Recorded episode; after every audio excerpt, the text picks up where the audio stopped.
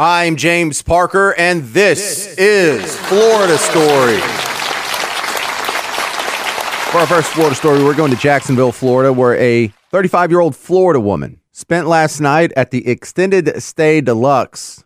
And around 5 p.m., she's in the lobby hollering at the employees. She's upset because the hotel doesn't provide breakfast, nor is the pool open. Now, both of these things have been temporarily on hiatus because of the virus pandemic. The guy that's actually at the desk trying to check in is tired of the interruptions and he asks her to calm down.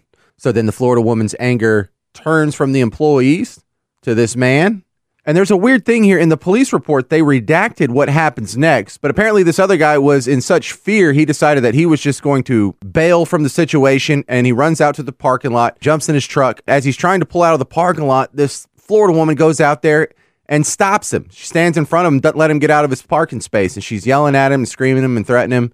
So he says, Forget this. He gets out of his truck and runs off. She jumps in his truck the keys are still in it, and she drives it into the retention pond across the street. And I am going to lose weeks, maybe even months of sleep wondering what the redacted part of that police report is.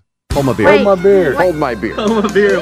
For our next Florida story, we have a 15 year old and two of his friends who sneak out, take one of their parents' SUVs, and they're joyriding. About one in the morning on a Saturday night, you know, technically it's Sunday morning, but for you and me, Saturday night, they end up crashing through someone's yard. They go through the backyard and then they go to the neighbor's house behind them and they crash into the swimming pool.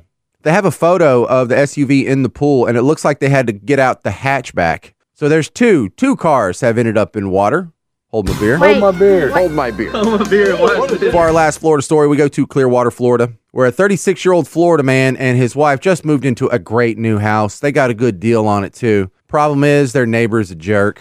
He complained when uh, he was power washing his driveway during the Olympics. You're being too loud. If his wife goes out and sunbathes in the backyard, he gets on a chair, looks over the fence, and starts taking pictures of her. And the last straw was at the wife's birthday party when he strung up some lights on his side of the neighbor's fence. Well, of course, the neighbor had to complain about that. The neighbor literally called the cops and made them take the lights down. The neighbor couldn't stop being a jerk. He called the cops again simply because they were being too loud. So the cops showed up again. They said, okay, it's not that loud. We took the lights down. Quit calling us. He calls 911 again.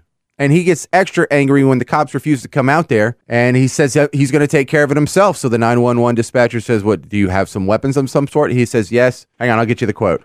I've got a ton of weapons. I've got hand grenades. I'll blow them out of the ground. So then the police did show up and they arrested the crazy neighbor. Now the young couple is looking for a new house. And somehow a vehicle did not end up in the water. Hold my beer. Hold my beer. Hold my beer. This episode of Florida Stories is brought to you by our friends at Mortgage Gumbo. Snap, send, and save.com. Florida Stories is produced by Spring Rock. Follow me on Twitter at Florida Stories J. I'm James Parker, and this is Florida Stories. I wish. No shot. My credit sucks. Stop! Nobody cares. But at Mortgage Gumbo, credit don't scare us. We have the knowledge to put you on the right track. We work with Challenge Credit daily and have proven methods to get you on the track to home ownership. So let's start your journey today. Visit SnapSend and Save Dad Cam. That's SnapSend and Save Dad Cam. It's that easy.